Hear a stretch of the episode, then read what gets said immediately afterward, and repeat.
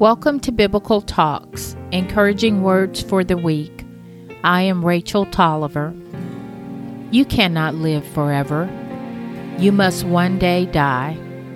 You cannot avoid the judgment after death. You must stand before the bar of Christ. J.C. Ryle.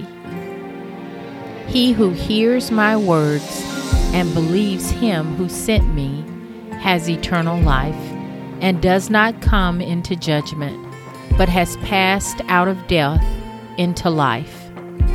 John 5:24. Background music All Things Well by Myron Butler.